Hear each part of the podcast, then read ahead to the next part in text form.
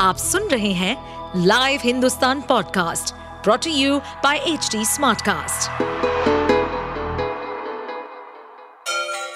Ganga किनारे बसे राज्य उत्तर प्रदेश की खबरें पॉडकास्ट में आपका स्वागत है इस पॉडकास्ट में हम सुनेंगे छोटे शहर इटावा से लेकर राजधानी लखनऊ, चमड़े के शहर कानपुर और राम की नगरी अयोध्या जैसे सभी शहरों से जुड़ी राजनीति, विकास, मनोरंजन दल बदल फरेब और अपराध जगत की सभी खबरें सीमा हैदर और सचिन मीणा की चर्चित लव स्टोरी के बीच इकरा और मुलायम का किस्सा सामने आया है। दोनों को एक दूसरे से प्यार हुआ और फिर इकरार फिर क्या था? इकरा एक दिन सरहद लांघते हुए पाकिस्तान से भारत चली आई। बात साल 2019 की है। इकरा पाकिस्तान के हैदराबाद में अपने घर पर थी।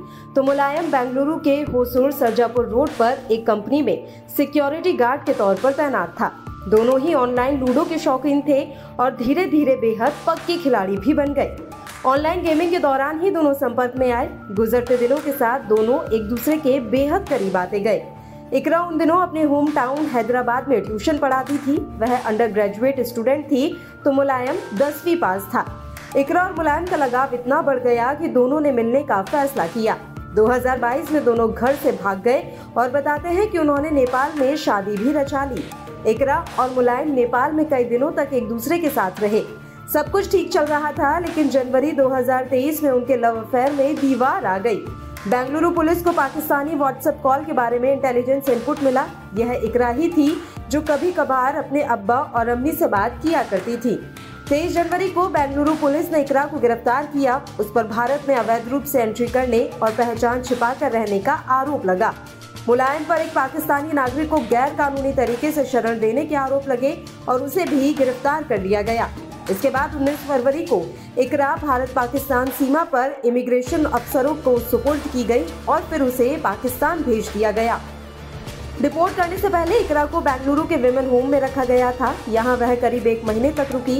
इकरा यहाँ मुलायम को याद करती थी। इकरा और मुलायम की कहानी जानने के बाद अब सवाल उठता है कि सीमा हैदर का क्या होगा? क्या सीमा को भी पाकिस्तान वापस भेज दिया जाएगा? क्या सचिन मीणा के लिए पाकिस्तान से बच्चों संग भागकर भारत आई सीमा को वापस लौटना होगा?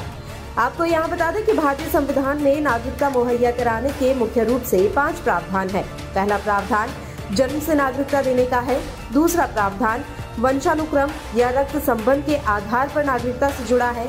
तीसरा प्रावधान, पंजीकरण के ज़रिए नागरिकता देने का है।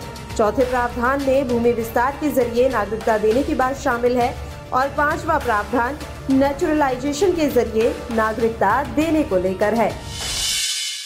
आप सुन रहे थे हमारे पॉडकास्ट उत्तर प्रदेश की खबरें। ऐसे ही अपराध जगत से जुड़ी, चुनौतियों से भरी राजनीति और विकास की खबरों जैसी अन्य जानकारी के लिए सुनते रहिए हमारे इस पॉडकास्ट को। इस पॉडकास्ट पर अपडेटेड रहने के लिए हमें फॉलो करें एट एच डी हम सारे मेजर सोशल मीडिया प्लेटफॉर्म पर मौजूद हैं और ऐसे पॉडकास्ट सुनने के लिए log on to W W W dot H D smart cast dot com